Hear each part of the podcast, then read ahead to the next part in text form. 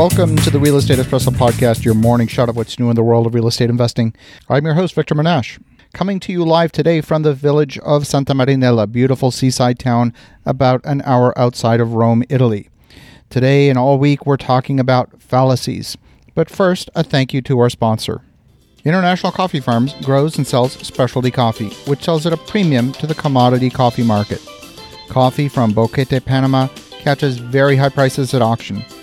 As a landowner, you'd benefit directly from those high prices. If the idea of an offshore recession proof investment intrigues you, check out International Coffee Farms at internationalcoffeefarms.com. That's internationalcoffeefarms.com. We are back. Today and all week, we're talking about fallacies. What's a fallacy?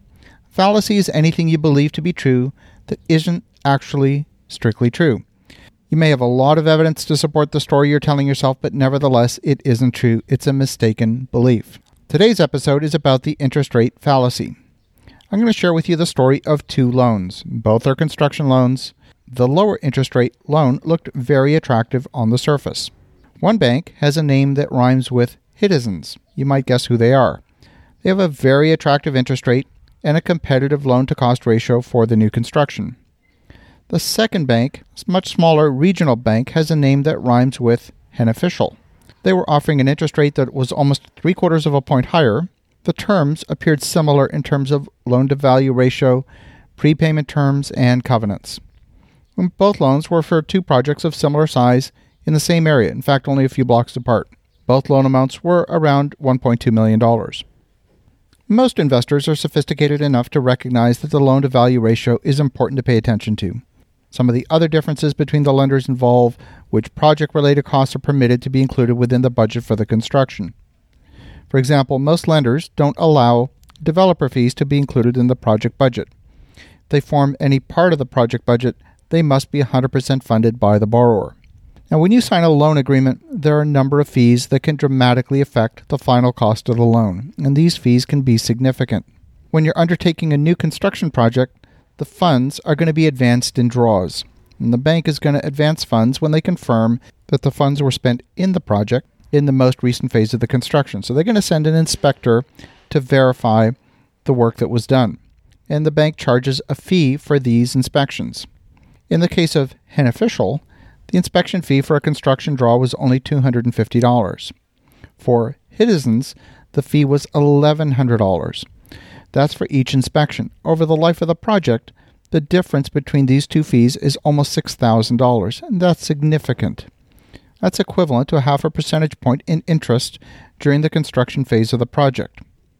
In addition to that, the lender has a choice between using standard loan documents or they can engage an attorney to draft custom loan documents.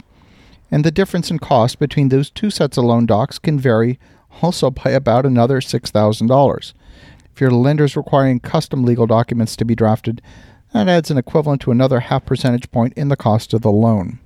And finally, the bank is going to charge an origination fee. That can vary anywhere from half a percentage point to 1.5% of the loan amount. The origination fee is used by the lender to basically fund all of the effort associated with underwriting the loan. And then finally, the lender is going to have different requirements in terms of the contingencies that are going to be required to be held by the bank. For example, on one project, we were required to maintain a balance of $75,000 held in escrow by the bank for potential cost overruns. Other bank required $135,000 in contingency funds. That makes up a huge difference in the amount of money you're going to ultimately need to tie up during the construction phase of the project. So, as you're examining your loan terms, pay close attention not just to the interest rate or the loan to value ratio, but all of the terms and fees the bank's going to charge you. They can amount to a substantial premium on top of the interest rate. As you're thinking about that, have a spectacular day, make some great things happen, and we'll talk to you again tomorrow.